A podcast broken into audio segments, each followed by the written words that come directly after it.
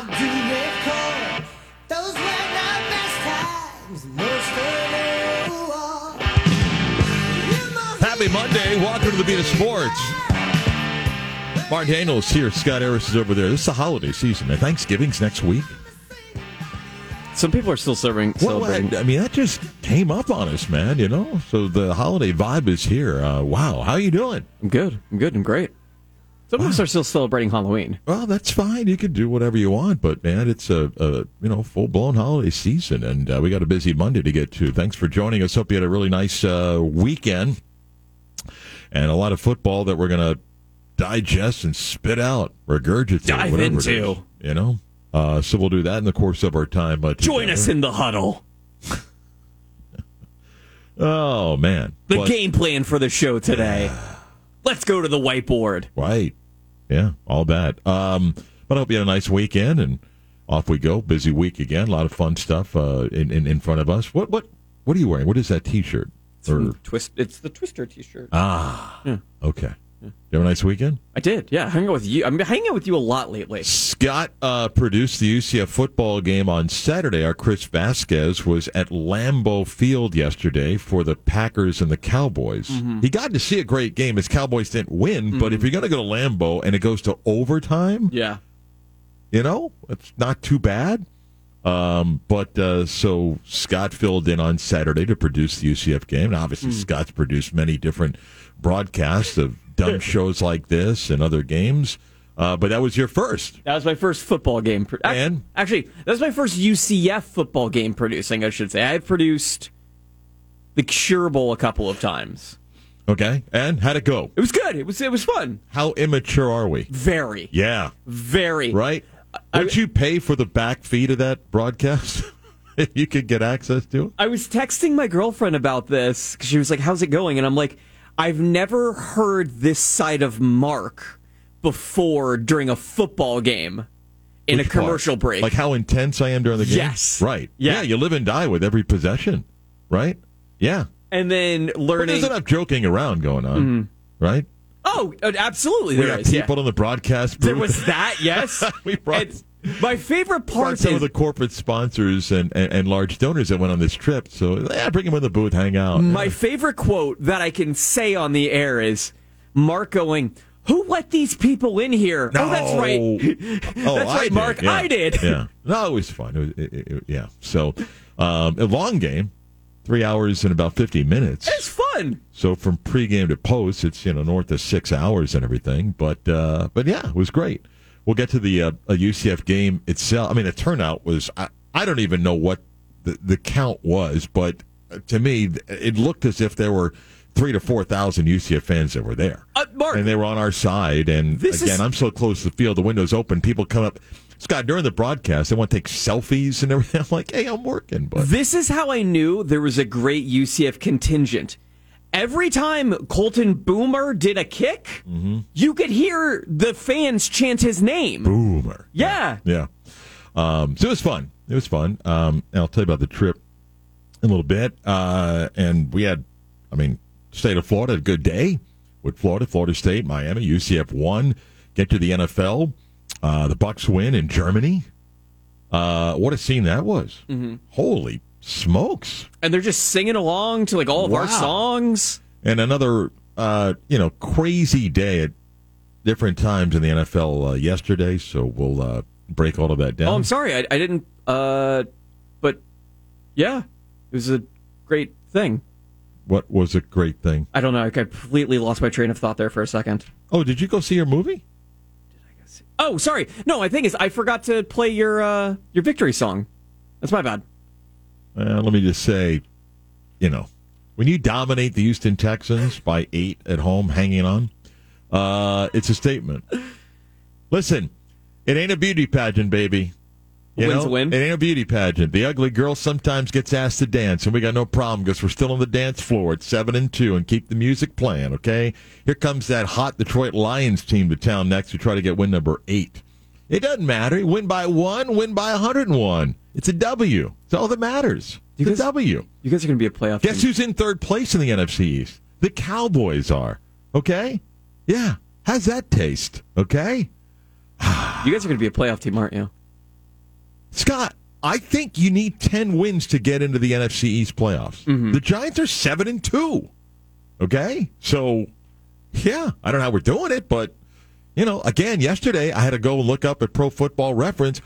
Who's that playing for us? That play? I don't know that name, but that's okay. It's fine. Did I see what movie? Didn't you go to a movie? You saw Black Panther. Yes, yeah, Black Panther, Wakanda Forever on Thursday. Yeah, okay. No, but there is a slate of movies coming out. The Fabelmans comes out next week. The Steven Spielberg biopic, which I cannot wait to see. Okay. Do you have any interest in seeing that movie? I just saw the trailer. I mean, I'm not the guy that goes to the theater. Would I see it at some point? That's what I mean. Is it a movie you would watch? I think I would. Okay. I think it would. So we go out to dinner on Friday. Mm-hmm. First off, not a good sign. We're on the bus to the hotel, and Scott Adams of our broadcast crew goes, "Oh, blank, you fill in the blank." He left his computer on the plane. Yeah. Okay. He did get it back, but it was in a weird way. He got it back after the game on the flight back, and the number of hands that had that computer, including Gus Malzahn, is fascinating. I mean, that's a column in itself that I could write, but it did get its way back. Will this get brought up on the Coach Show on Thursday? It's unbelievable. Then we went out to dinner on Friday, okay? And we learned of this little game that's played, because the airport is right across the street from the hotel we stayed at. Mm-hmm. So to order an Uber, we were going 2 miles. Yeah. There's a little bit of a game that Uber drivers are playing. They want the pickup at the airport because that person likely is going a greater distance than where we want to go. Yeah. So, you know, the driver can hold your request. Mm-hmm. So, you know, when the little dots are kind of moving, connecting the driver? Yeah. And you press OK to accept, right? Mm-hmm. Well, the driver has to accept. Yeah. But I learned the driver can hold your request mm-hmm. for a period of time. Mm. So for like minutes, it's like, we don't. And I got that in the way back because mm-hmm. I'm pretty anal about this. Going online, look at my online banking. I have 4 charges, like pending holds, and then 4 cancellations because it happened on the way back. Mm-hmm. Anyway, we went to Kenner Seafood. Okay, local kind of hole in the wall, but a friend recommended and said, "Look, great local food." We weren't going anywhere near downtown, Bourbon Street, and so forth. And one of those that. The driver goes, "Oh, you'll love it," but you pull up and you're like, "I don't know." But, Scott, it was great. Go inside, kind of the old wood and, you know, the heavy-set woman up front that tells you the food's great. She says, "Come on the back." Mm-hmm. Real nice, homey atmosphere. Massive menu. Everything you want. Louisiana Southern seafood. And the meal was fantastic. A great seafood gumbo. That's what you got? I started out with a seafood gumbo. And then I had the grilled spicy shrimp, a couple of sides, a couple of guys got the stuffed red fish. Gary Paris got the big seafood platter, and then they did a corn bisque that I guess was so good that both Scott Adams and John Rice Plumlee had it for dessert. Oh, wow. They decided to do a little bisque for dessert mm-hmm. and everything. Meal was fantastic. It was absolutely great. It was just fantastic. Really affordable and everything. So, but I knew when we landed between our hotel and then people that were already downtown that there was a ton of UCF fans that went on this trip, and, mm-hmm. and they were loud at the stadium.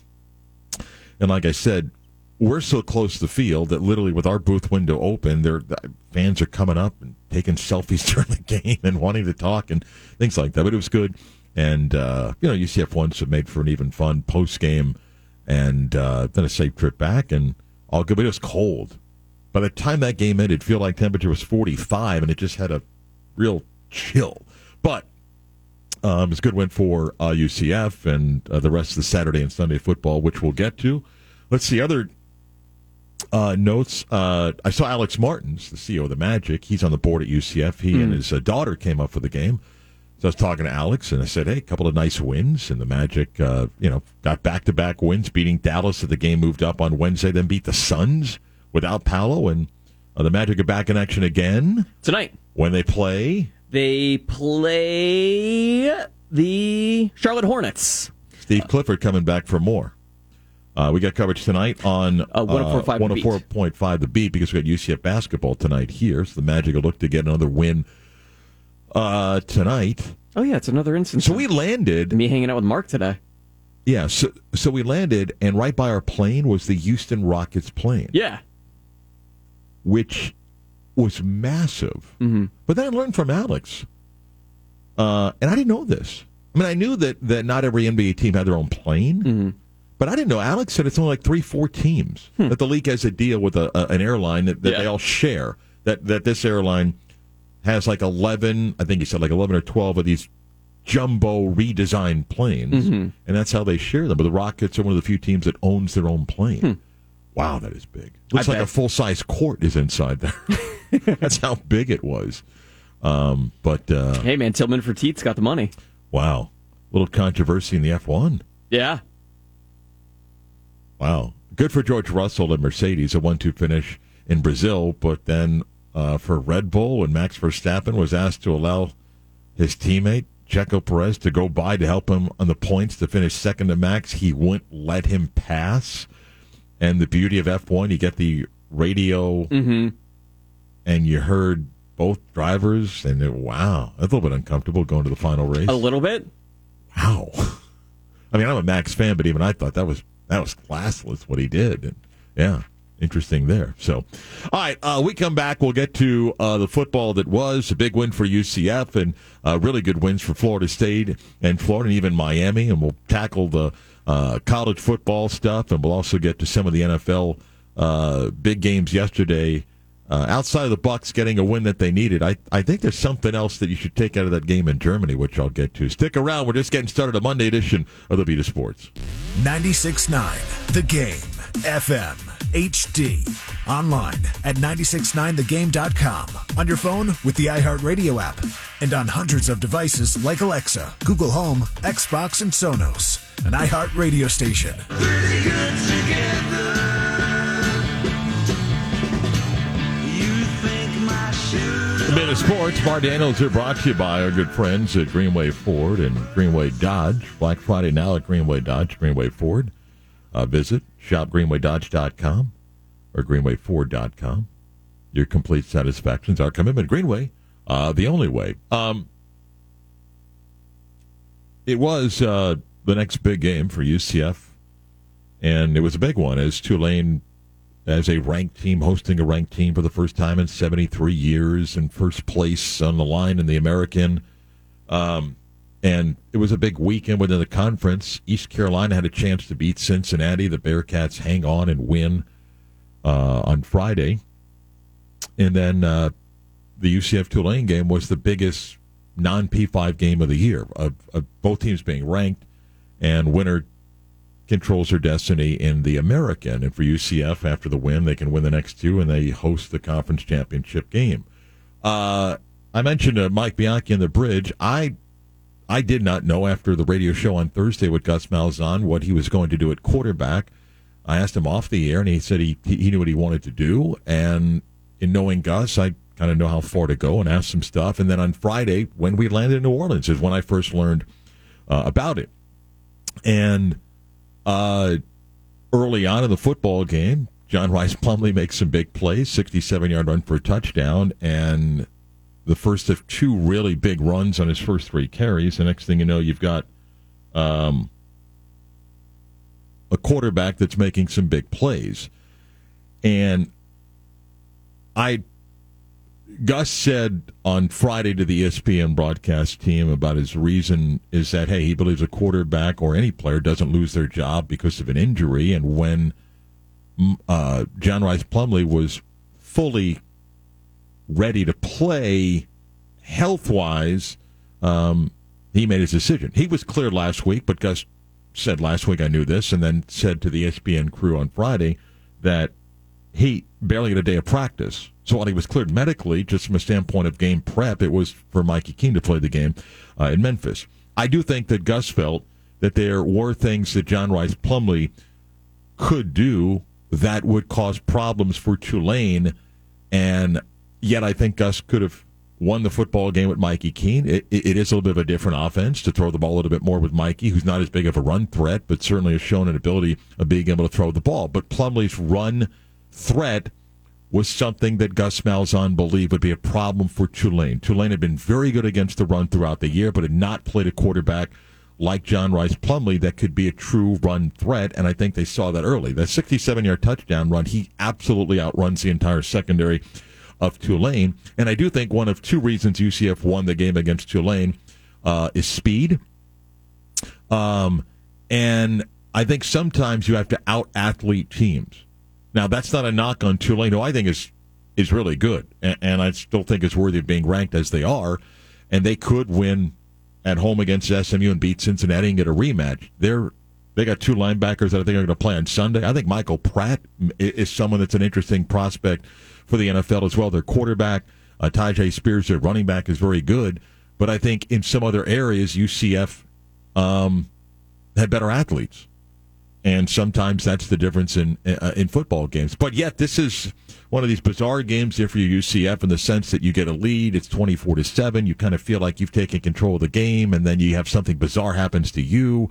And then, even though you're playing with the lead, Tulane feels like, hey, they're hanging around. They're down by 10 at the half, and UCF gets the lead back to 17. And then Tulane begins to chip away. And, yes, sometimes championship seasons need championship drives, and you get those moments where what are you going to do? And Gus Malzahn found himself in one of those situations in the fourth quarter where UCF has a 31-24 lead after Tulane scored. They don't convert a third down and one after three straight runs by Isaiah Bowser, and Gus has the offense on the field on fourth down. And Bowser's in, whether you want to call it Wildcat, Wild Knight. And, yes, Tulane's offside, but there is no flag thrown. And the ball is snapped, and maybe both center Matthew Lee and Isaiah Bowser think they've got a free play. And John Rice Plumlee, who's split out wide right, is the option for Bowser to throw the ball to. And a player that had two pass interference calls earlier picks up a third because he does make contact. And the side judge has no choice but to throw a flag. And Jarius Monroe of Tulane probably thought it was a run play, but it ends up being his third pass interference of the day. Tulane had one PI called in the first 9 games, but it's 15 yards and extends the drive for UCF. They then convert 3 third downs afterwards. They still got to convert. They had a 3rd and 5, and Plumlee hits Bowser for 9, falling backwards.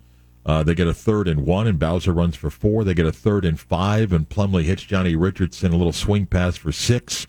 They got a 3rd and 3 at the Tulane 4, and Plumlee runs for 3 yards, and then Bowser scores from a yard out. It's 38-24. It's a 16-play, 75-yard drive, 8 minutes and 7 seconds. And while Tulane does come down and score, and it comes to an onside kick that Javon Baker recovers, that drive is a type of drive that if UCF does get to where they want to go, you'll look back and go, that was a huge drive. Quickly, 10 o'clock hour, WYGM Orlando, WJRR HD2 Cocoa Beach, Orlando sports leader, Mark Daniels in the Beat of Sports. On the decision to go for it on fourth down, are you trying to draw him offside? There's a whole bunch of things going on there. You could snap into Bowser, he can run. He could be stopped, and momentum really shifts to Tulane. He could get it. But they snapped it, and he threw it. And only Gus Malzahn, with a happy smile after the game, can tell you all the different options that were there, but he went for it. So it's a big win for UCF. Plumlee was really good. He didn't throw for 330 yards. He didn't need to. He made some really big passes, a huge pass on 3rd and 12 to Kobe Hudson for 16. The touchdown to Javon Baker in the slant is a great throw. It's a great catch by Baker, the way he seals off the defensive back. And the run threat of Plumlee was a problem for Tulane, who had really shut down most teams. They were giving up less than 120 yards rushing in the game, and UCF put 330 on the board. And, you know, UCF's defense missing 3 starters and 3 guys against a really good running team at positions you didn't want to lose them. That's Jeremiah Jean-Baptiste, their linebacker, and then both their safeties, and Quadrick Bullard and Devon Wilson. Quadrick's out for a much longer period of time, but that's up the middle, and they had guys step up and made some plays, did enough things. Tajay Spears, a Tulane running back, he was hurt, didn't play much in the second half, but you find a way to win, and UCF did, and a really good win for them, and now they do control their destiny with 2 games against Navy and South Florida, if they win, they host the championship game and might get a rematch with Tulane Cincinnati, who play next week at Cincinnati. So it's a really good win for Gus Malzahn's team. And I do think that Gus felt that, one, as he said, player doesn't lose a job over an injury, but I also think that Gus felt really strongly that Plumlee's running was going to be a problem for Tulane.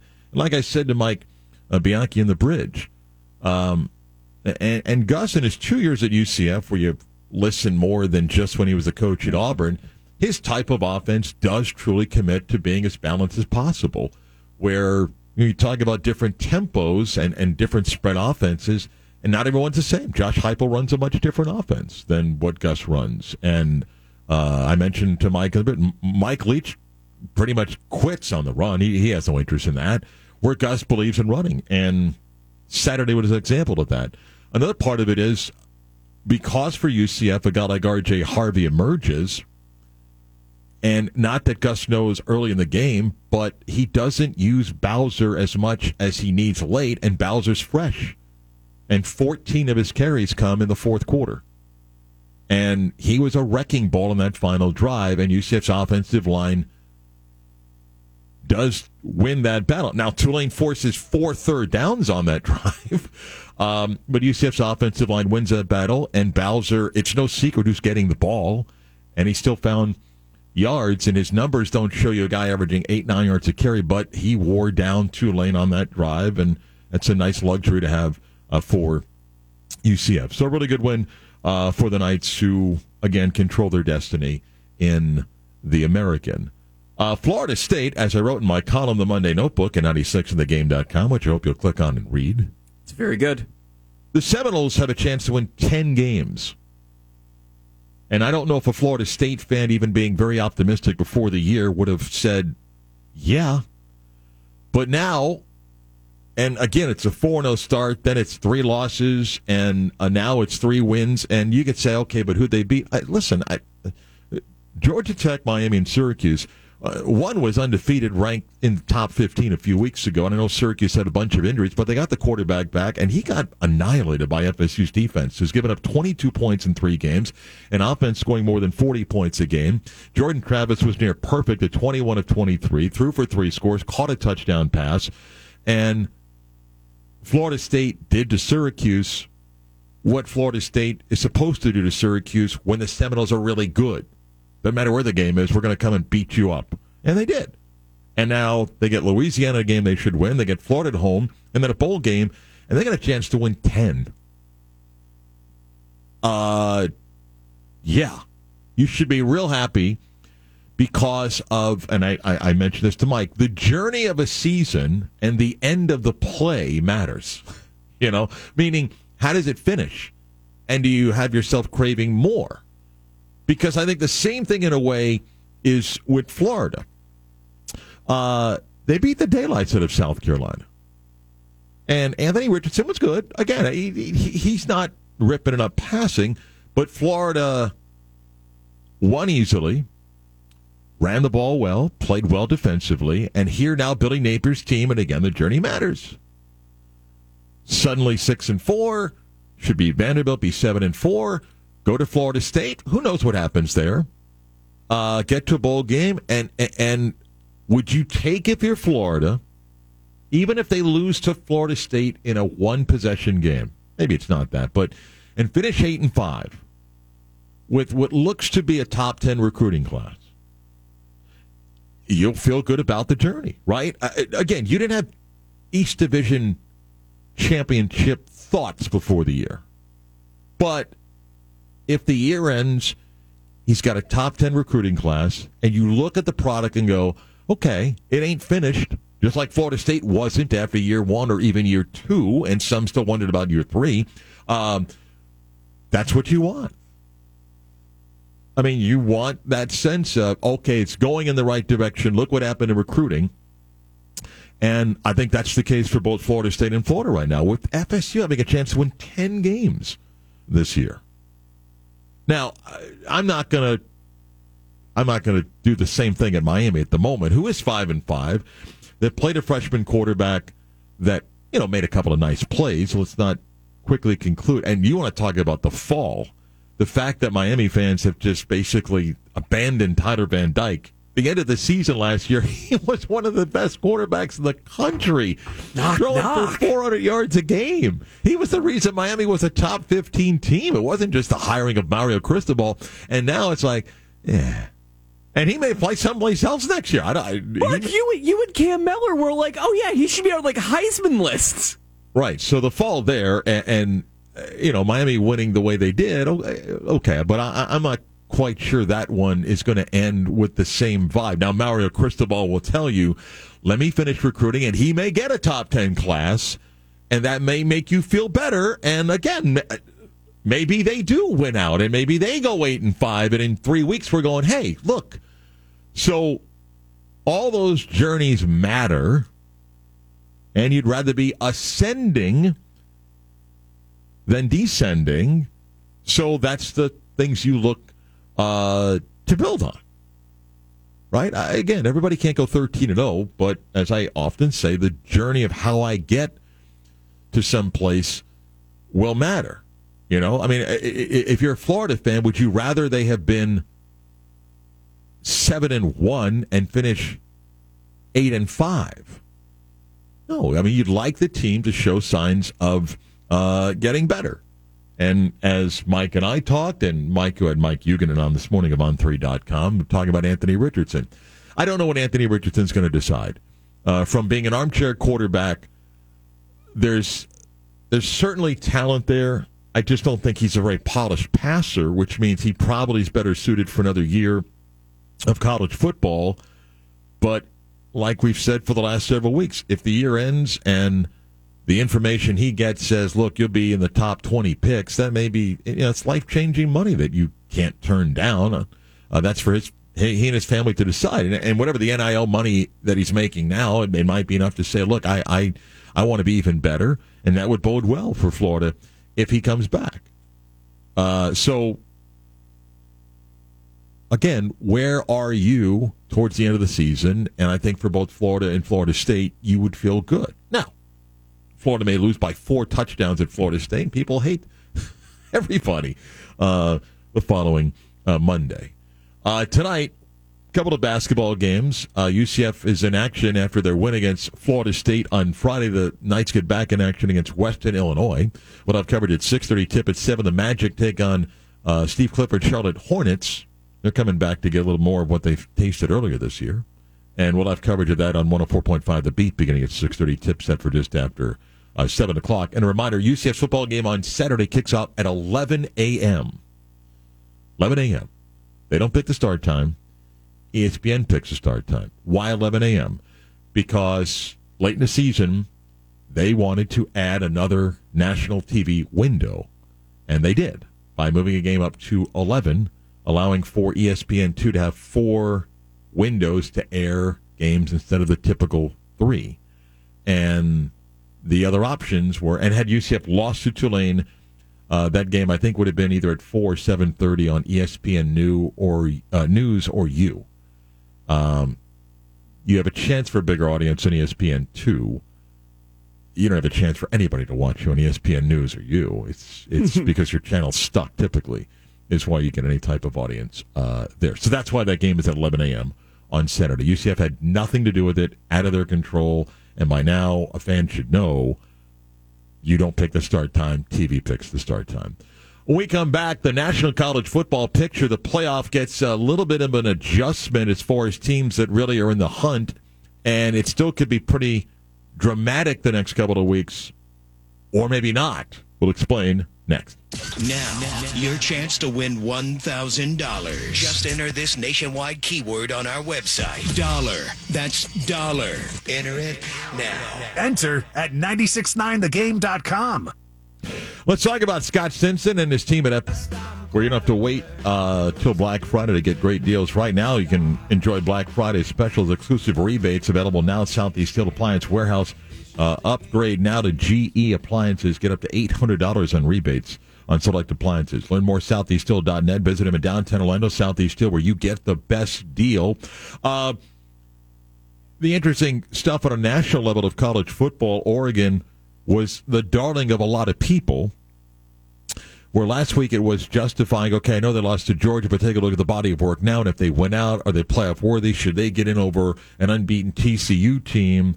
There was that debate. All TCU did was go to Austin, and they didn't beat a powerhouse in Texas, but they gave Texas their fourth loss, which is funny. Texas is favored by a touchdown. TCU goes there and wins, and afterwards, some of the great talking heads are like, well, Texas is four losses. Well, which one is it? Did they beat a good team, or is it, well, they didn't because Texas is four losses? Here's the deal, though. TCU wins, and they're 10-0. Oregon lost against what is a improving Washington football team, and the Ducks fall into the national championship picture. Tennessee is piling on touchdowns against Missouri, and people to criticize, some are criticizing Josh Heupel, feeling like that wasn't necessary. Is he trying to get Hendon Hooker Heisman votes? Maybe. Is he trying to pad a resume? Maybe. Let me tell you something about Heisman voters. Scott, can I speak for Heisman voters as a Heisman voter? But how did you end up with your ballot? You know, at what point does that not matter? It just does. Bianchi gave me Celio's ballot.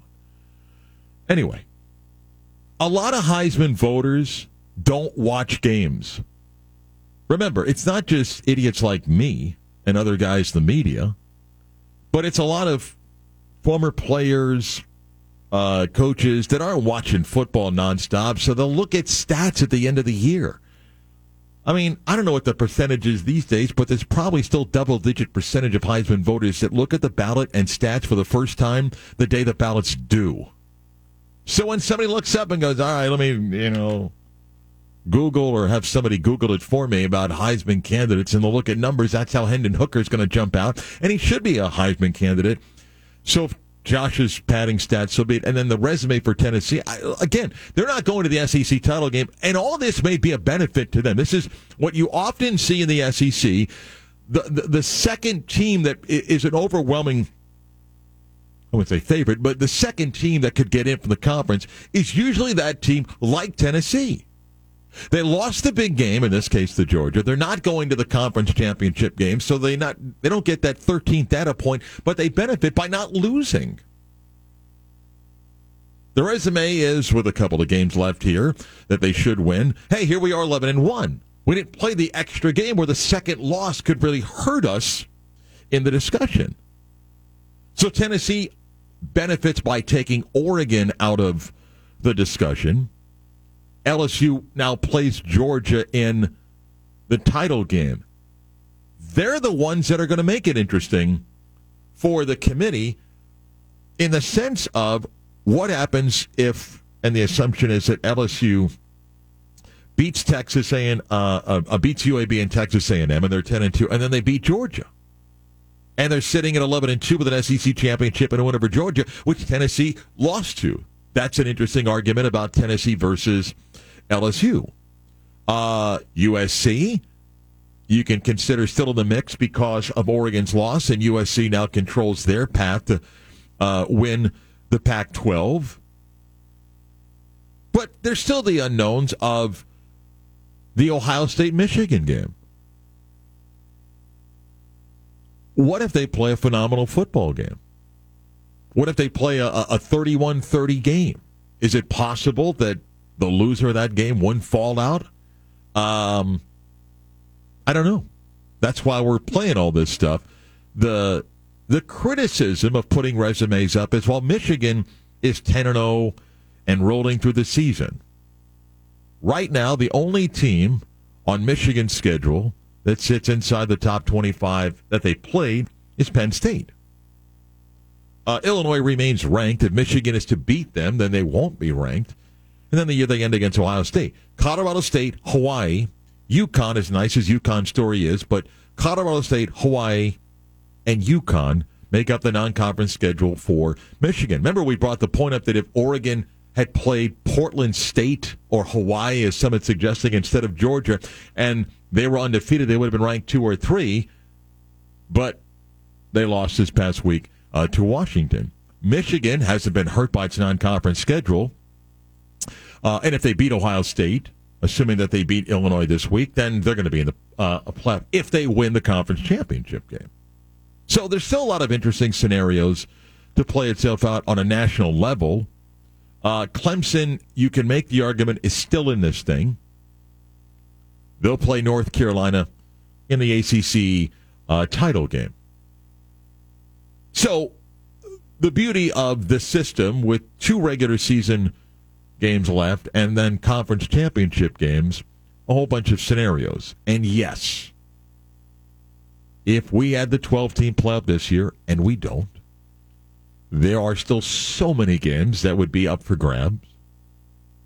I mean, so many at-large spots up for grabs with these remaining games where you could look at a number of conferences where you've got some great races going on, such as the Pac-12, the Big 12 for the second spot. TCU's clinched a spot in the Big 12's title game. And a whole bunch of other conferences where you would have two lost teams that would still be fighting to get in to a 12-team playoff. But the assumption, I think, that many would say is that with Kentucky and Georgia Tech on Georgia's schedule, and assuming that Georgia wins at Kentucky, once 4-0 in the top 10, now 6-4, and possibly a 6-6 finish with games against Georgia and then Louisville, but a 12-0 Georgia team doesn't need to win the SEC title game. The only thing I'm going to, and I get it, the body of work would be, well, hang on a second. That would mean that Georgia beat blank. Okay, just follow me for a second. Yes, the Oregon win is a great win. The Tennessee win is a great win.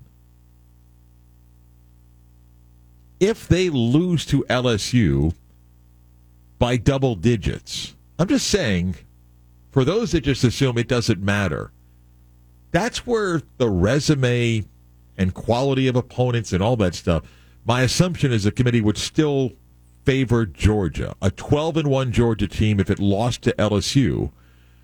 But I do wonder, is there a number in the outcome of that game that would make it uncomfortable? You'd say, well, okay, they're 12-1. LSU would be 11-2. You can't possibly, and I would say, I can't?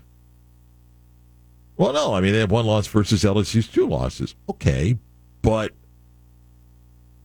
I could start the resume comparison.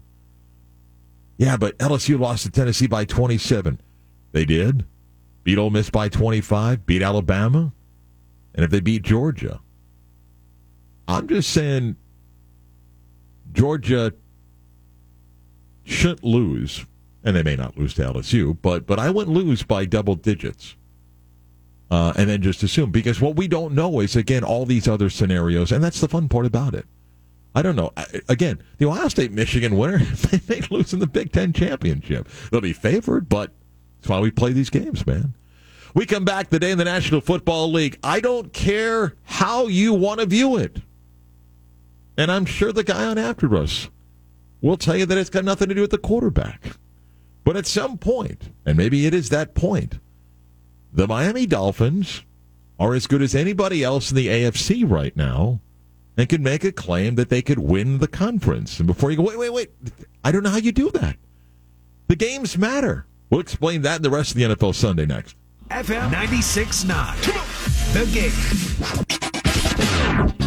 Hey, maybe some of you have suffered some damage of Hurricane Nicole that came through, and our friends at Gold Key Roofing are there to help you. They're helping me now because my roof suffered damage from Ian.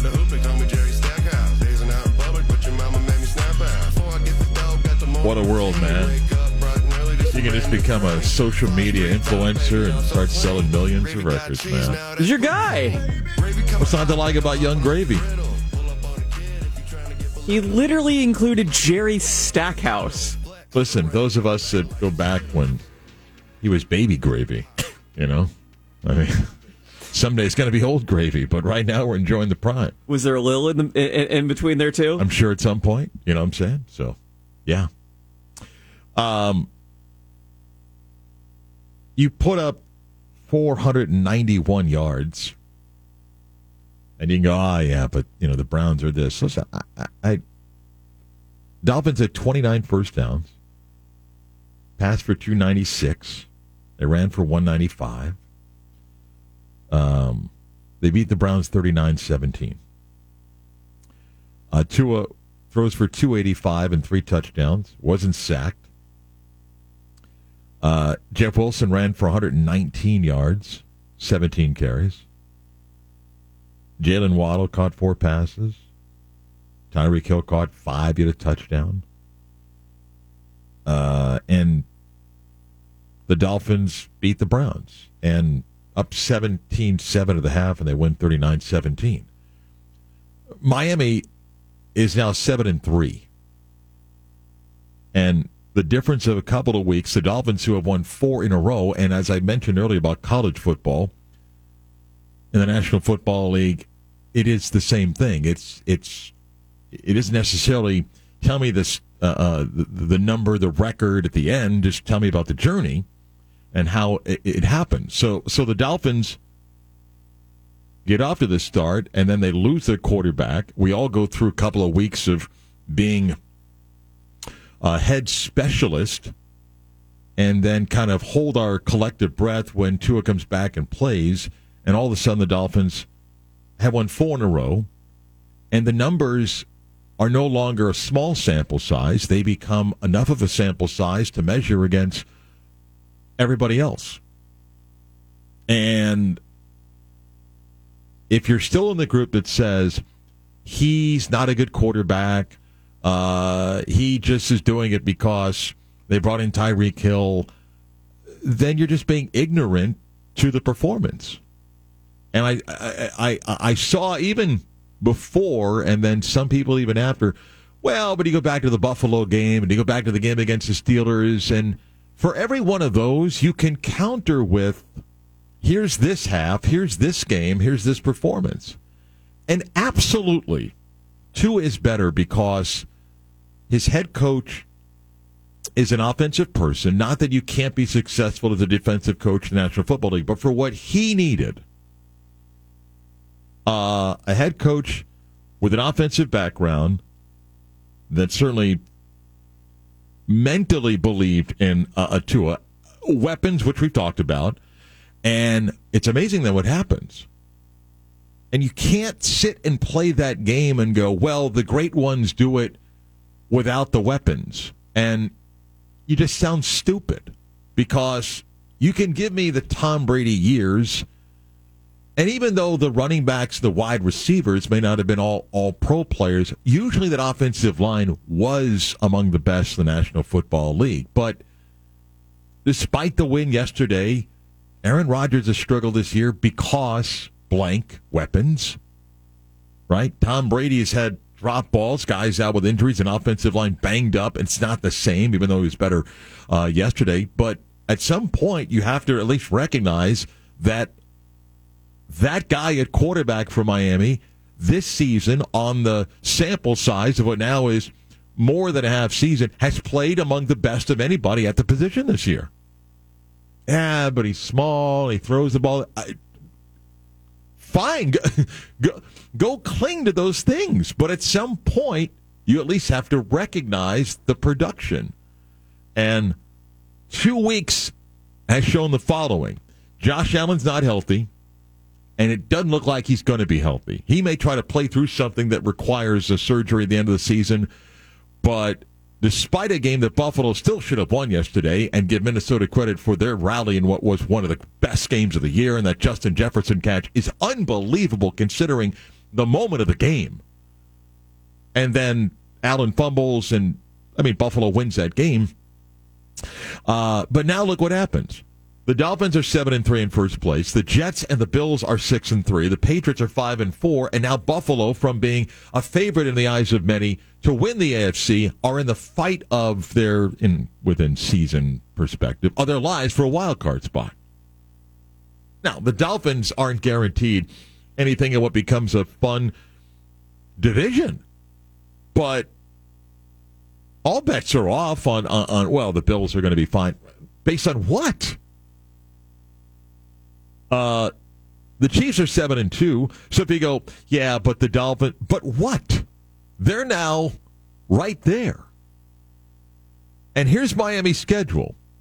The Texans at home, and then what becomes the season, okay? This 3-game road trip of at San Francisco, at the Chargers, and at the Bills, and then the Packers and Patriots and Jets. They'll have earned it, and they may end up going 10-7, but they are 7-3, and the quarterback is a big factor in Miami's success.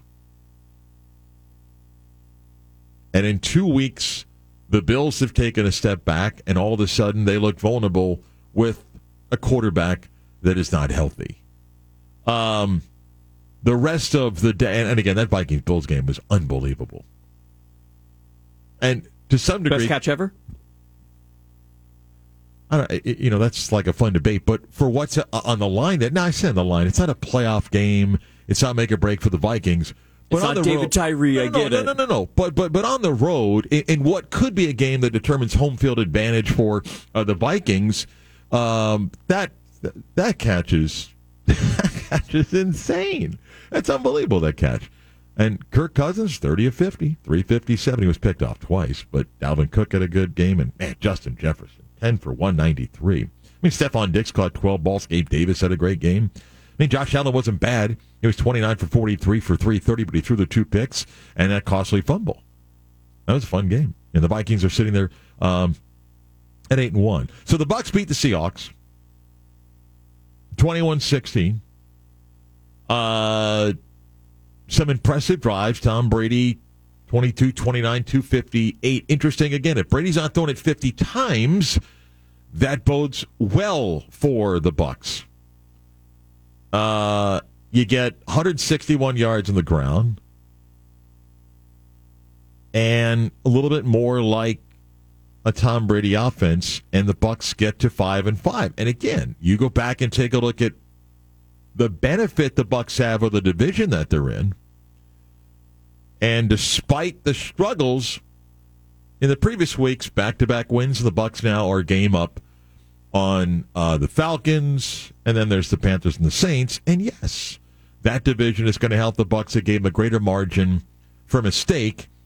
And now they go to Cleveland and get the Saints at home before they play out in San Francisco. But they're in a much better spot now than they were a couple of weeks ago.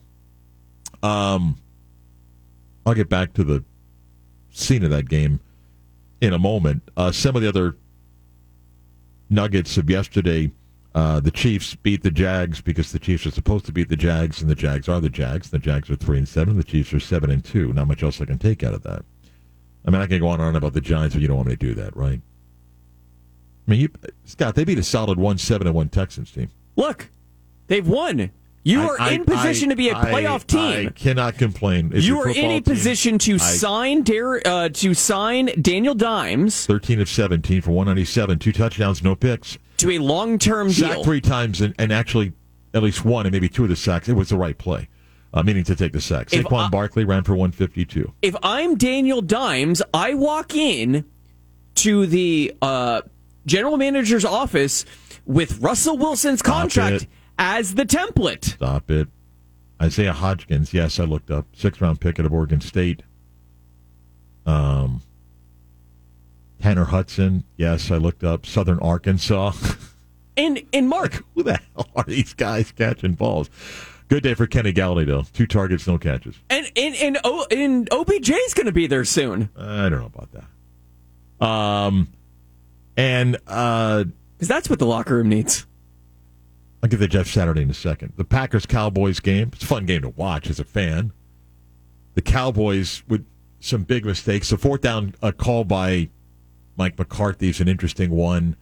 The punt, it's Aaron Rodgers, but must game for the Packers if they're going to salvage anything for the season. It's a tough loss for the Cowboys after being up 2 scores. And Dallas now, I mean, the Cowboys are 3rd in the NFC East. The Cowboys certainly can still make the playoffs, but that's a tough loss there. And yes, the Colts beat the Raiders. And I love how Jeff Saturday's tweet as an analyst about the Raiders looked terrible. We're going to come back and bite him there. But, and Derek Carr, yes, looked like he was crying, begging to be rescued. No, you made it sound like he was like the hostage. He had to look. If you look at that post-game video, it looks like people off the side of rifles going, say the following. And the Colts win. I know Mike talked about this on his show, and I said this about Jeff Saturday last week. Is it bizarre what the Colts did? Of course it is. Was Jeff Saturday wrong to say yes? No. He played a number of years. I'm aware of Bill Cowher's comments that he made that got a big viral following. I didn't watch the CBS pregame show because I don't watch NFL pregame shows. And I believe Bill Cowher was speaking with the emotion of not just a guy that earned it, you know, when you work your way up as an assistant and you become a coordinator and then you get a chance to be a head coach. Yes, he speaks from experience, even though he got a head coaching job at a young age.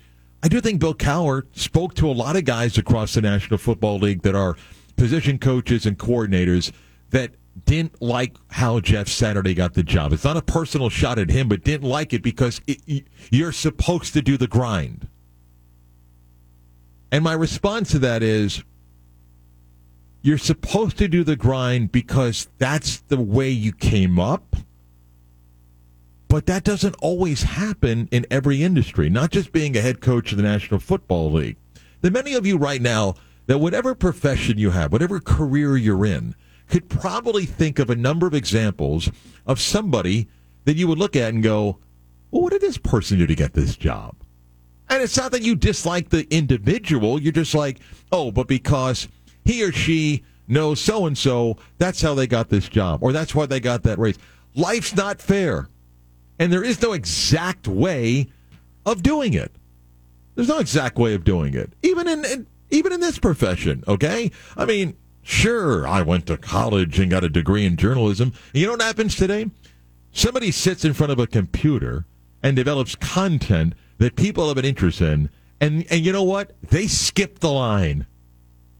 They skip the line. They didn't get the degree and earn their way up and get internships and do all sorts of things and stuff like that. They sometimes skip the line, partly because of talent, sometimes because of luck. Well, it's not supposed to be to get a head coaching job in the NFL. Look at industries, man. Okay? It happens. Now, most hirings don't get the coverage like what happened with Jeff Saturday. And by the way, he may lose the remaining games as a head coach. I don't know. To say he did nothing in the game would be unfair. And if you don't like the system, then wake up. What do you mean wake up? Because it's not always going to happen the way you think it should happen. Sometimes you don't earn what you think you get. What do you mean? I work hard and so forth. Yeah, no one says that. But life ain't fair. And I'd be lying if I said I didn't enjoy the Colts winning and having people that were sickened by it. Which, by the way, let me go back and say this. I mean, I brought it with Mike, and I've said it before.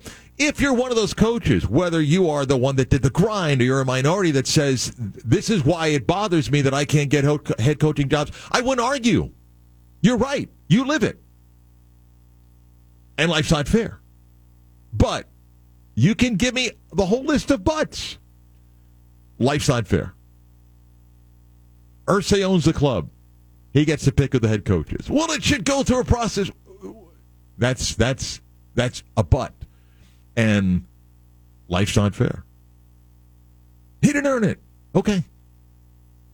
Now give me three examples of something else that wasn't earned by somebody, and that happens in life, man. And Jeff Saturday may not be the coach of the Colts next year. I do think it's unfair to say that he doesn't understand. The dude played 16 seasons. You don't fail to pick up stuff to play. So to tell me that the guy that's done the grind for, say, 5 years as an assistant coach is better equipped than Jeff Saturday, who played 16 years. I might argue that one.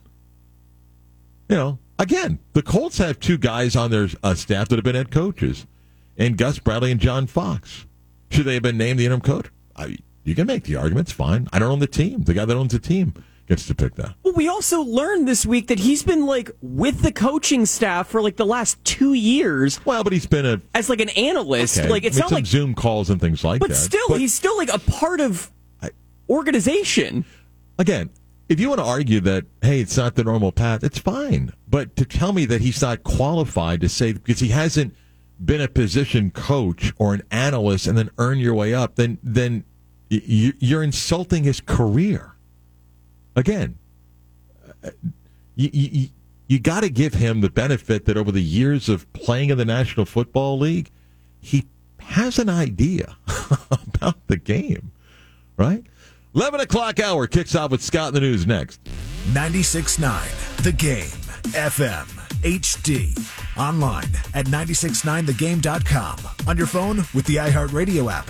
And on hundreds of devices like Alexa, Google Home, Xbox, and Sonos. An iHeart radio station. It's going on. Yeah.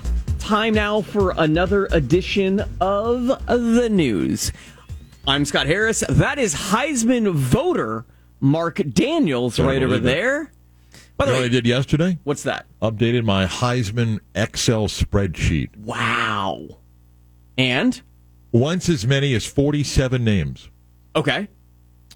Now still had 23.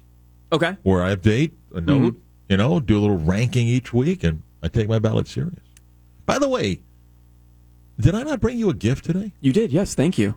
My appreciation for you produce. I mean, you're going to get paid, but... I thought that was payment. What did I bring you? You brought me a pack of Frosty Nerds. These are holiday-themed nerds. What's not to like? Exactly. What do you think I've been munching on during the commercial breaks? Just saying. By the way, I don't know if you heard this before we went on the air on Saturday. You know who's excited to be a newshead? I don't know. Gary Paris. Oh. Yeah. Loves being a newshead. Well. Okay. He is. Well, he's a nice guy. He's a very nice guy, yeah. Before I get into the news, quick question for you, quick college football question. If your football team isn't doing well, how does firing the AD fix that? Because the new AD can come in and hire the new coach. Got it. So West Virginia's fired their athletic director this morning. So that means the coach is... Well, Neil Brown, they just beat Oklahoma. We dropped to 5-5. West Virginia's 4-6, but you typically will let the new AD hire the football coach. Mm-hmm. So, but not to get too far off the topic here, as Pete Thamel was reporting, it's a $17 million buyout for Neil Brown if you fire him as a coach. West Virginia's had some financial challenges in their athletic department. And you talk about buyouts and schools paying $20, $30 million. In the SEC, it's one thing. Not that, I mean, West Virginia's in a Power 5 league, but it's a little bit more of a challenge there. If you're going to fire somebody, give them $17 million bucks, and bring in a new coach and pay that staff. And one of the big issues that led to the AD getting firing was, they say, a lack of generating new revenue. West Virginia is a little financially challenged, so it's going to be interesting to see what they do. Do you gamble by going, we've got to pay more to get a big name in here to get it going again? So that's an interesting story. But yes, they fired their AD, and many believe that Neil Brown's going to get fired as well. He's just packing up his office now, just getting it over with before Herm pays him a visit. Who?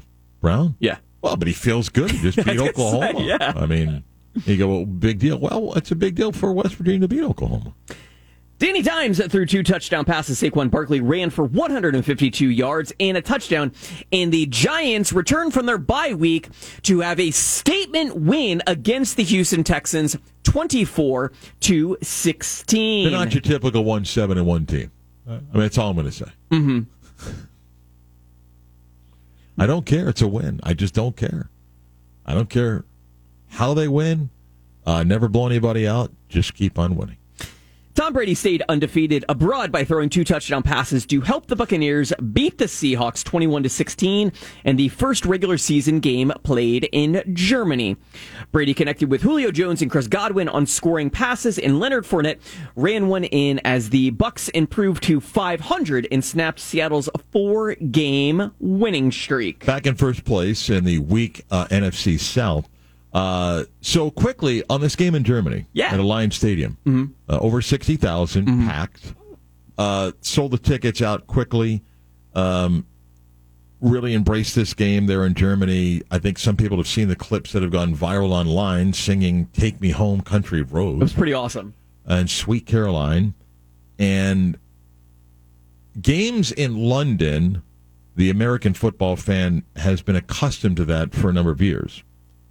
This game in Germany was really important to the National Football League on a business level, and it went over incredibly well.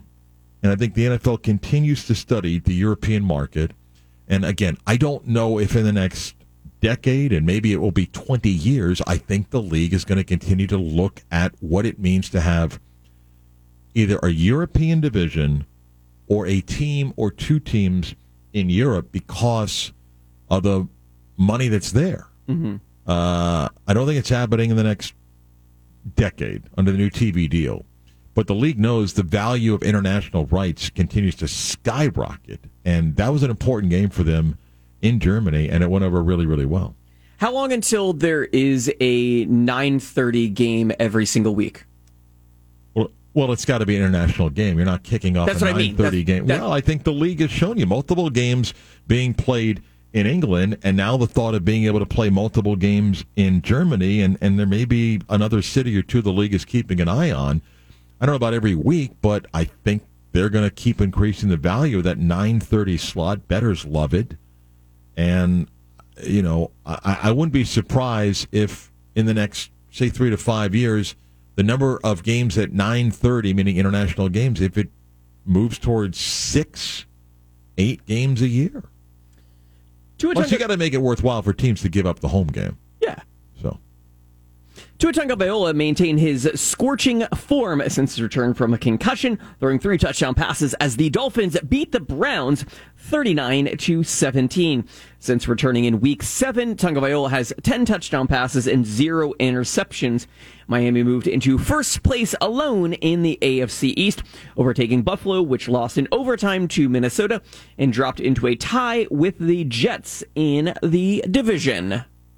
Again, Dolphins are 7-3, second best record in the AFC. And if you still want to be in the Tua hate group, then you're just finding reasons to stay there. Number one, Georgia led an unchanged top 5 in the AP college football poll, while the rest of the top 25 was shuffled after 8 ranked teams lost, including 2 big upsets in the Pac-12. For the second straight week, the Bulldogs received all but one of the 63 first-place votes. Number 2, Ohio State received the other one. Number 3, Michigan, and number 4, TCU, and number 5, Tennessee, all held their spots after victories, with the Horned Frogs facing being the only one to face a real challenge. UCF climbed up to number 17 in the top 25. Paolo questionable tonight. Everybody else remains out, and Cole Anthony, Gary Harris, of course, Markelle Fultz, and Jonathan Isaac. But Paolo questionable tonight. Got it. Magic and can we call it? Is it revenge game, statement game, video tribute tonight? We already beat these guys once. They're coming back to get more. I know, but you still do the video tribute, right? No, oh, you don't. No. Oh, we're looking for a third straight W here. Shea Gilgeous-Alexander scored 37 points. Josh Giddey had a triple-double, and the Thunder shot a season-high 62% from the field and a 145-135 victory over the Knicks. Josh Giddey had 24 points, 12 assists, and 10 rebounds for the Thunder, who picked up their 5th straight victory at MSG. Giddey joined... How about a 79-73 halftime score? How about that? Yeah. Yeah. Giddey joined Wilt Chamberlain as the only other player in NBA history to record triple doubles during their first 2 games at Madison Square Garden. The Thunder shot 63%. I just said that. Yeah, solid defense by the Knicks here. Yeah. Wow. Just brutal. How about the box on Joel Embiid? Mm-hmm. Holy smokes, was that something? He's really good at basketball. 59 points. And then went over the Jazz last night. He plays 37 minutes. He goes for 59, 11, 8, and 7 blocks. He was 20 of 24 at the free throw line and 19 of 28 from the floor. He scored, what was it, 25 of the 27 points in the fourth quarter. Yeah. He's really good at basketball. I don't know if you're realizing this. And a quality P.J. Tucker performance, and that's not a criticism. 30 minutes, no points, no shots, plus 13. That's it on the news. Be sure to like, rate, review, and subscribe. Go there and leave us a 5-star rating. This is a 5-star segment. Shout out to all of the news heads out there. You are what make this segment possible every single weekday. We'll do a bridge playback coming up in about 25 minutes or so that we do on Mondays that Mike and I talked about earlier. A reminder, tonight the Magic and the Hornets will be on 104.5 The Beat. Pregame at 6:30, tip at 7. UCF basketball tonight against Western Illinois. The Leathernecks. Yeah. What kind of snacks you got today? Grapes? What kind of snacks do I have? Yeah. Be my typical turkey wrap and what's my side? Oh, a few Cape Cod chips. Mm. You like the Cape Cod chip? Eh. Yeah. Eh. You're not the big Cape Cod guy? Not really, no. And I'm not anti. I just... What's your favorite chip? Right now, I've been on a big sour cream and onion kick. Really? Yeah. What brand? Lay's. Actually, I've been eating some Pringles too. Okay. You know my problem with the Pringles though. Hand gets stuck. You can pour out of the can. Yeah, but then you know my problem with the big bag. One, it's 80% air, and two, then the 80% is broke. Yeah. Well, that's the problem with tipping the Pringles over. You tip them over. That's where the broken Pringles are. Mm. All right. Pringle talk here. By the way, you know what I had when I saw somebody again at the game on Saturday, a ton of UCF fans. Scott, had a couple of people come by and tell me their memories of their snack bar at the bowling alley. Yes! Yeah, which I think is inspiring a new segment of the show that I'll tell you about. Done! Yeah, it's going to be called Picture This, and then I will just give you something, and everybody can play the visual of how it relates to them. And I've got a good one for this week, whenever we do this. Got it. I'll figure out when we do this. So, anyway, come back. More than his sports next. Now, your chance to win $1,000. Just enter this nationwide keyword on our website. Credit. That's credit. Enter it now. Enter at 969thegame.com. If you need a range, refrigerator, or dishwasher. Vita Sports, we're brought to you by our friends the Orlando Touchdown Club. No meeting tonight, but next Monday back. And Andrea Adelson of ESPN is going to be our guest speaker. Andrea's awesome. One, in covering college football, and two, as a speaker.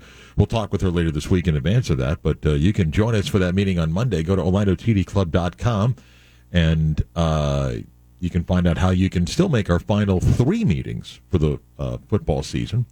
And everything else that the Touchdown Club is a part of. We're at the Tap Room at Dubstred. Next Monday will be our next meeting of the Orlando Touchdown Club.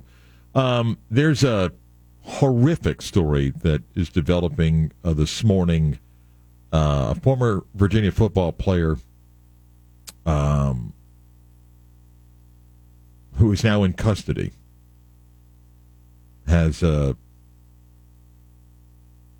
been involved as a shooter, in which we have players on the Virginia football team that have been killed.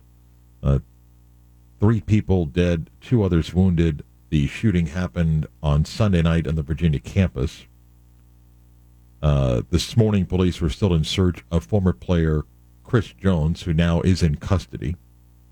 Jones last played in the 2018 team, and Again, he's been arrested, and there are former players or players on the Virginia team that have been killed in this shooting that has taken place at Virginia. So just a horrible story, and more details still emerging there. No easy transition to something else. Scott, we are less than a week away of something that people had wondered how it would go over both across the globe and in our state. The World Cup begins in now less than a week. Yeah, I was wondering how beer would be sold at the World Cup. Did you see that story? It will be sold hidden? Yes. Yeah, Budweiser has spent $75 million to be a part of the World Cup, and now is being told, you're going to have to hide all of this now. According to the story in the New York Times, the Qatari government notified Budweiser that it must be hidden. There can be no public display of beer. If you're, I don't know what that contract is. That I'm curious what that story is going to develop into, because I'm just going to guess Budweiser's done a few of these corporate sponsorship deals. Mm-hmm. Yeah. Somebody reads the fine print and goes, okay, where are we selling, how are we selling, what kind of signage, and all sorts of stuff. I would have thought this is probably in the agreement. Yeah. So, yeah, that's the story there. But here we are, Scott, where outside the United States, and you know, the soccer calendar has now shut down. We had matches played yesterday in the top European leagues, and Premier League and so forth. Arsenal. And now that's it. So players that are in the World Cup are headed off, and the World Cup begins on Sunday. The U.S. in a week will play their first match against Wales. And this is unique to have a World Cup as late in the calendar as it is in a country, somewhat controversial how they got it. And here we are in the United States. And Scott, I'm really, over the last couple of years, you kind of wondered what our reaction's going to be. And it's going to be predicated on how the U.S. plays. They are about to enter into the World Cup in the middle of the NFL season, on the backside of a college football season, and a very busy sports calendar. And, again, the U.S. plays all three of their group matches at 2 o'clock Eastern time. Perfect time slot. So from a standpoint of interest, it's not like you got to get up at 5 a.m. to watch a match. Their match against England will be next Friday, the day after Thanksgiving. So if the Americans are to win their first match a week from today, you would think that's going to draw well. And, again, if they get out of group play, then interest will rise as we get into December. But I think a lot of people are very curious what the interest is going to be in peak American football season, where traditionally we've had the World Cup in July and into August, and now here we are into late November and December as the world's biggest sporting event begins. And it's new for them. Again, this is not a typical time for the World Cup. So if the Americans are successful, then there'll be more interest. You made a prediction about the World Series right before it happened, ratings-wise. Yeah. We've done this before. We made predictions. How do you think this World Cup will go ratings-wise? How do the Americans play? If the Americans win Monday, I think Friday's audience is going to be really, really, really good. The college football lineup on Friday is okay. It's not, holy smokes, look who's playing. Yeah. And I think U.S.-England on Friday, I don't know what I would guess that audience to be. It'll do 10 million. But I'm asking the tournament as a whole, up or down. I think we'll struggle in this country. Yeah. I mean, the U.S. has to go into the round of 16, get to the round of 8, if you're talking about holy smokes. But if seeding or favorites hold form, it's going to be a tough draw just because of everything else on our calendar going on. You had a greater chance of getting a casual audience in the months of July and August than you do. Maybe I'm wrong, but I'm not quite sure it's going to get massive numbers. I hope, but I'm not sure. Yeah. And if the U.S. bows out and doesn't get past group play, then it'll really struggle, even though there are some great names and great storylines that are going on. but I think they'll struggle. If the U.S. gets into the round of 16 and gets the quarterfinals, then, yeah, then I think you got a chance to pick up more casual fans and get the fever of that. And remember, as I've said for many, many years, the last sport that the Americans are true underdogs that could rally a country at a level that the Olympics used to give us is the World Cup. There's nothing else. In basketball, we're overwhelming favorites. In the Olympics, the majority of sports, you don't get the same type of patriotism, but a U.S. team in the World Cup making a quarterfinal and semifinal is, to me, the last thing that could rally a country from a sports standpoint to go, I don't follow this much, but, man, I'm all in, and I like to be a part of that excitement. Little bitch playback from something Mike and I discussed. We come back on the Monday edition of The Beat of Sports next. Facebook.com/969 The Game.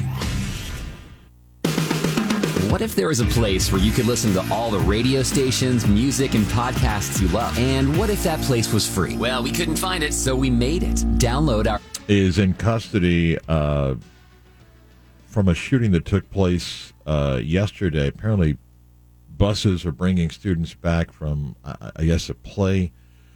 Three Virginia football players in Deshaun Perry, Lavelle Davis Jr., and Devin Chandler were killed.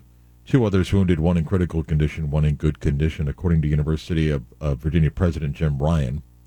And again, the shooter is in custody, but just a horrific story coming out of Charlottesville. But the shooter has been arrested. So just a terrible, terrible story as more details come out.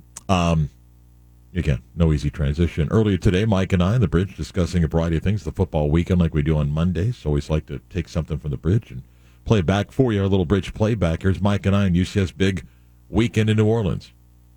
I just don't think Gus Malzahn gets enough credit. I mean, he obviously saw something in that Tulane defense that, A, made him want to start John Rice Plumlee because he knew they were vulnerable on the ground. And then, B, the way he just kept pounding that Tulane defense with R.J. Harvey and then Isaiah Bowser.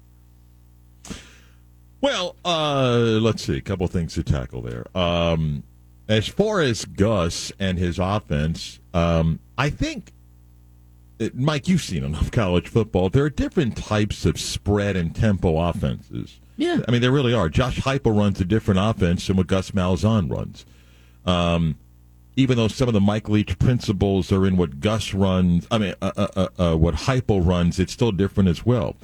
Gus has been very consistent over his years that he wants to have balance and run the football. Yeah. It's not that Heupel abandons the run. Mike Leach absolutely abandons the run.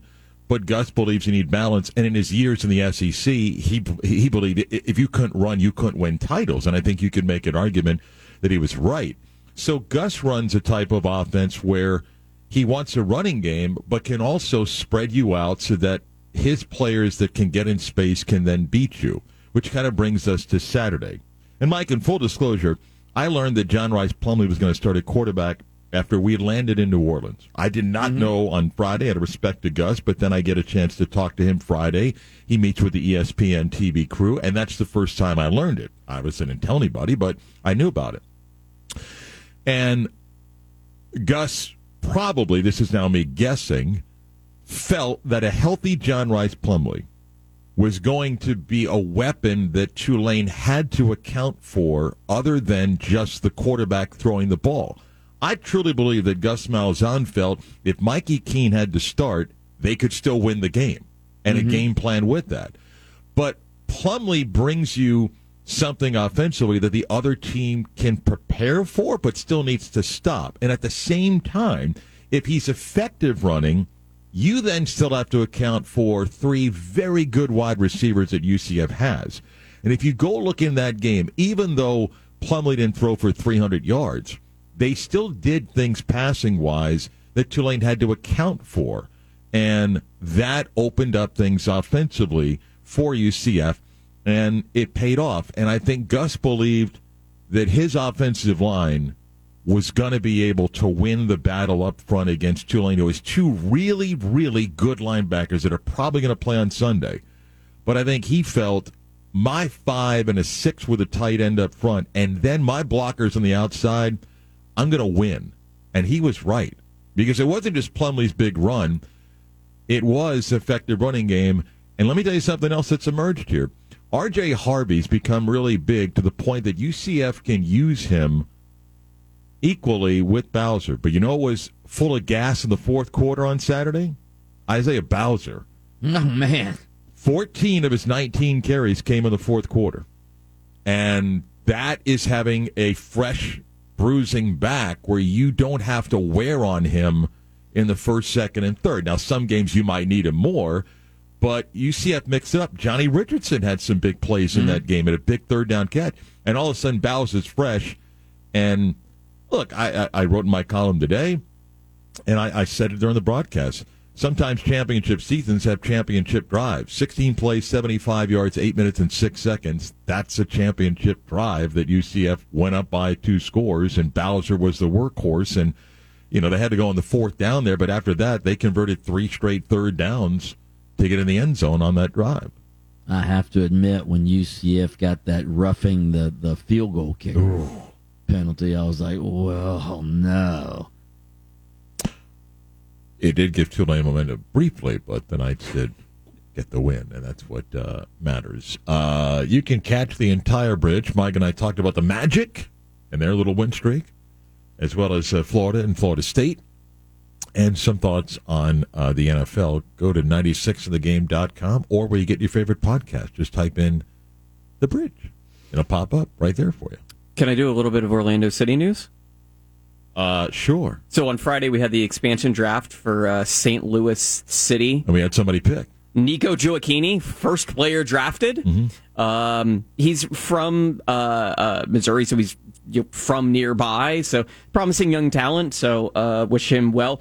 But Orlando City did announce their end-of-season decisions when it comes to the roster.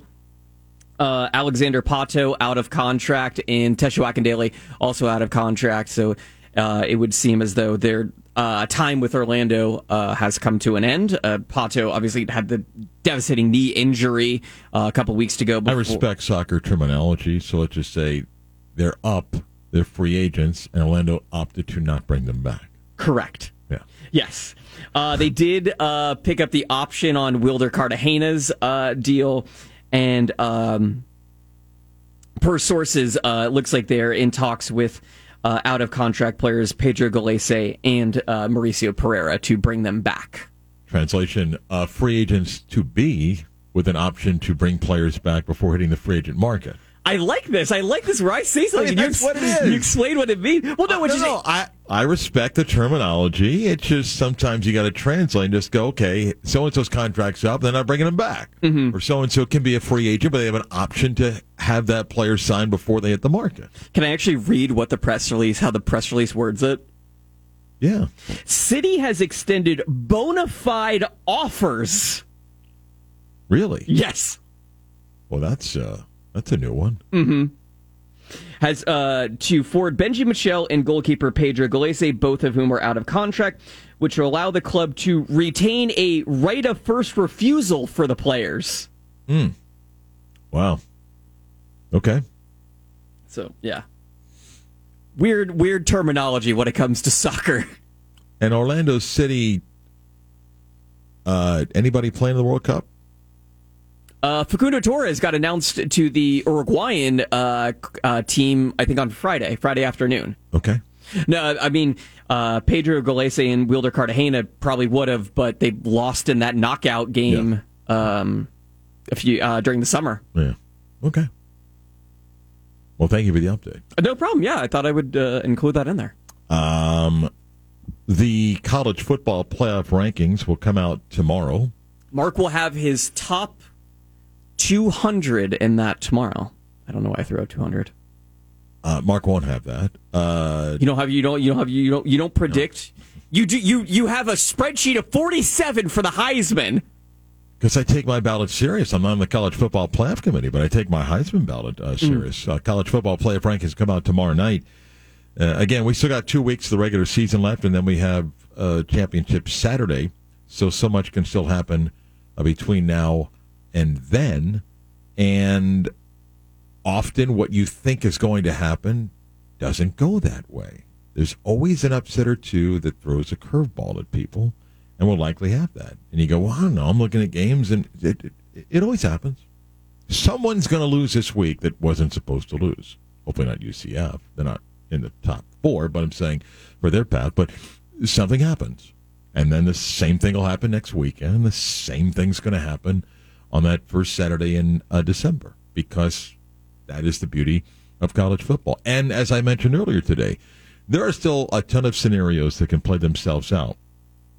Like, I know why people, there's some, if you follow certain members of the college football media, that have liked the, hey, if we had a college football playoff with 12 teams, this is what it would look like. And they take, you know, the six conference champions and what the next top six rank, and they go, here's the matchup. And usually those brackets they put together don't take into account that two teams are going to play and lose.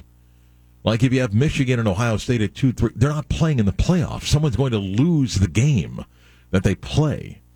You know, now, Georgia, Tennessee, that is an interesting one.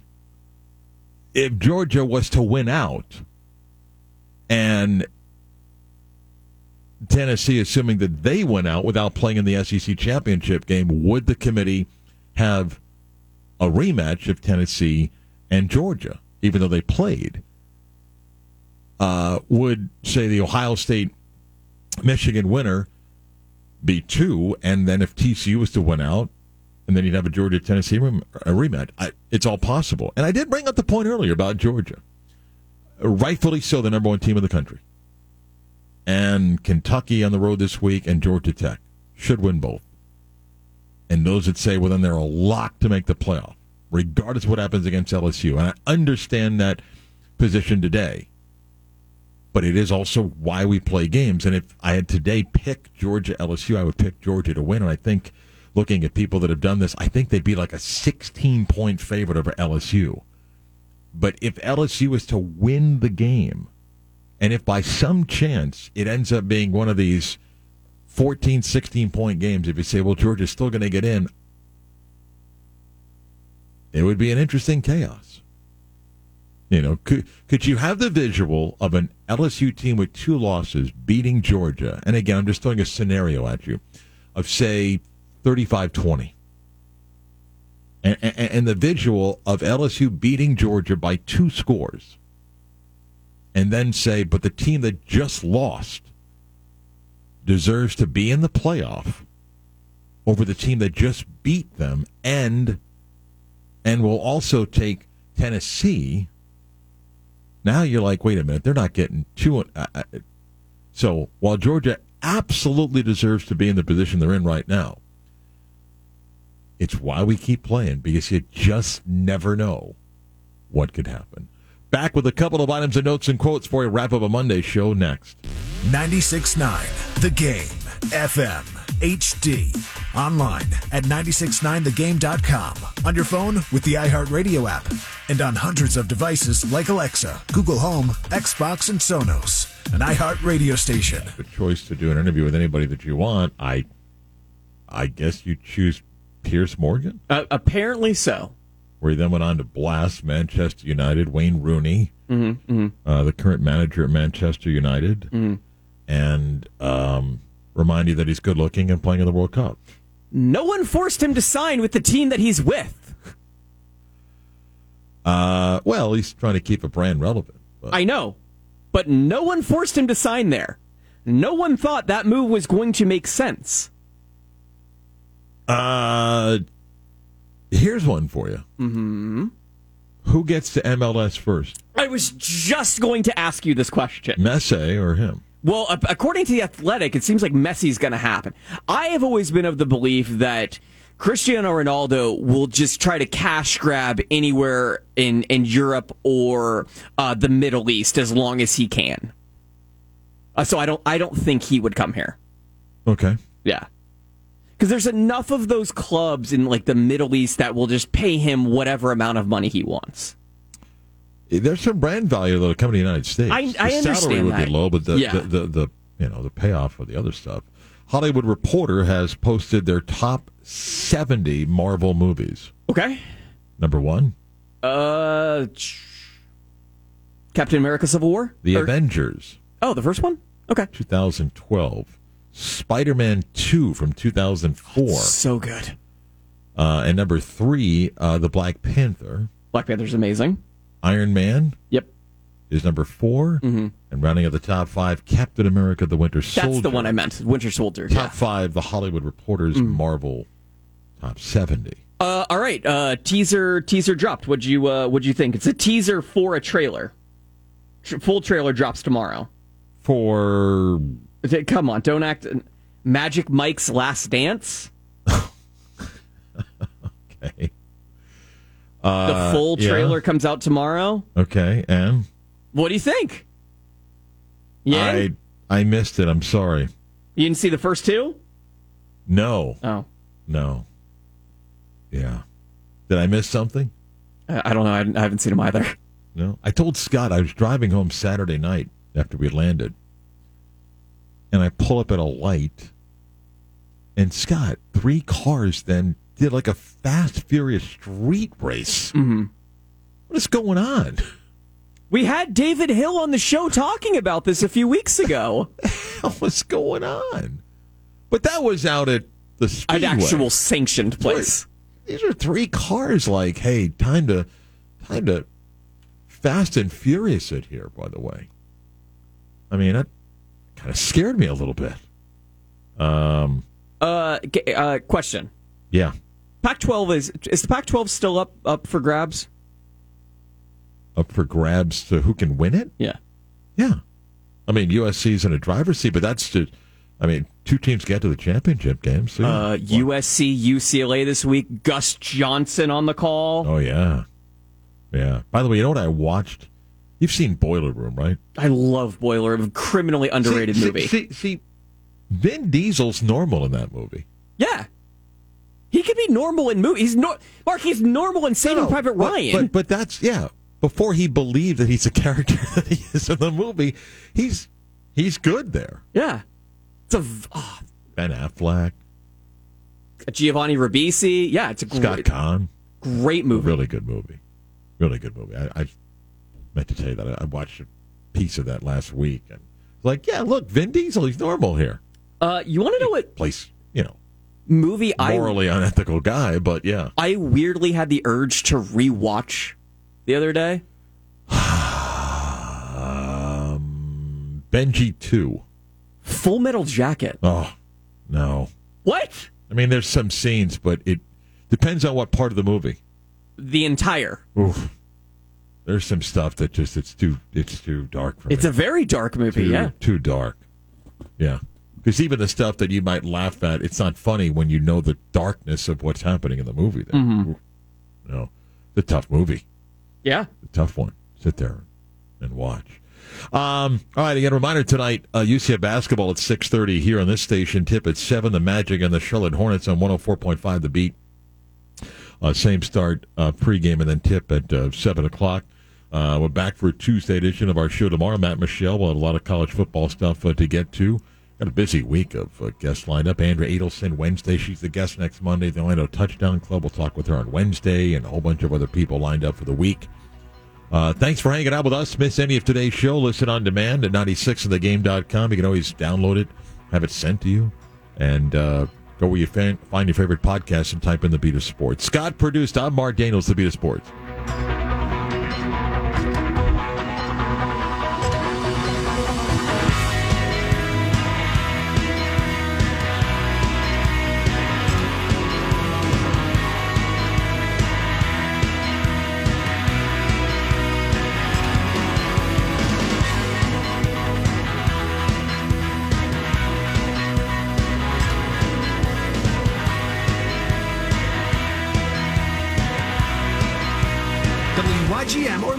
WJRR HD2 Cocoa Beach. We are football. We are FM 96.9, The Game. Previously on The Herd. I mean, Peyton Manning's top.